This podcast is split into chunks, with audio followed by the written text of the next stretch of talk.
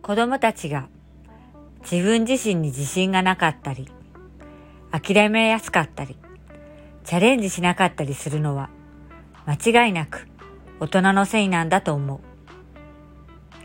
生まれた時から自信がなく、諦めやすくチャレンジしない子供なんているはずもなく、誰しも生きるために必死で泣いて自己主張し、何度転んで泣いても諦めずに何度もチャレンジし、絶対に歩けるんだと自信を持ってチャレンジし続けたはず。では、いつからどうして子供たちは自信をなくし、諦めることを覚え、チャレンジしなくなるのか。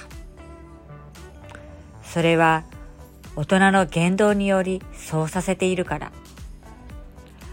それは〇〇だからやめた方がいい。お前にはまだ無理だよ。できないよ。それは才能かななぜ？なぜ大人は自分ができないこと、信じないことを否定してしまうのか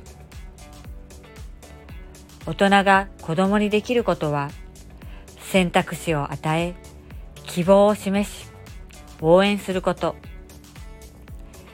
やめた方がいいではなく、とりあえずやってみよう。無理やできないではなく、じゃあこうやってみたら？才能だからではなく、一緒にやろう。できるよ。応援するよ。足の速さは才能じゃない。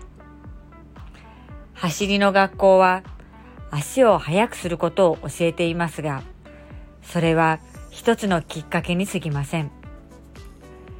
才能ではなく、正しく学び、継続してやり続ければ、必ず人は成長できることを実感してほしい。走ることを通じて、すべてのことを前向きにチャレンジする心を持ってほしいと願っています。